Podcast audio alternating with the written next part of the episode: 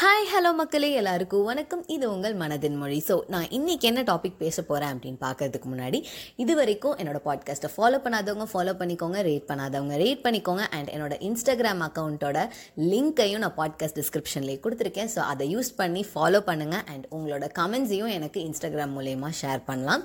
Jealous ஃபீலிங்கோட எப்போவுமே ஒருத்தங்க என்ன பண்ணுறாங்க லைஃப்பில் என்ன மாதிரி ப்ரோக்ரஸ் காமிச்சிட்டு இருக்காங்க? அப்படிங்கிறத எப்போ பாரு நோட் பண்ணிட்டு அவங்கள பற்றி தெரிஞ்சுக்கணும்னு நினைக்கிறது.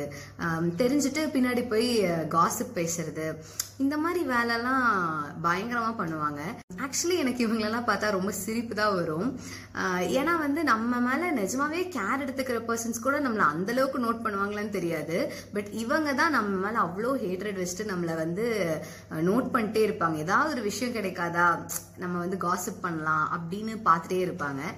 ஸோ இந்த மாதிரி பீப்புளை நம்ம ஃபேஸ் பண்ணும்போது நம்ம பண்ண வேண்டிய ஒரே ஒரு விஷயம் என்னன்னா just ignore them and stay away from such பீப்புளுங்க நிஜமாவே இந்த மாதிரி டாக்ஸிக்கான பீப்புள் கிட்ட இருந்து டிஸ்கனெக்ட் ஆகிறதுங்கிறது ஒரு பிளெஸ்ஸிங் தான். ஸோ டேக் கேர் ஸோ இந்த எபிசோட் கண்டிப்பாக எல்லாத்துக்கும் பிடிச்சிருக்கும்னு நான் நினைக்கிறேன். ஸோ நெக்ஸ்ட் எபிசோடில் வேற ஒரு நல்ல டாப்பிக்கோட உங்களை நான் சந்திக்கிறேன். Until then this is Soundarya signing off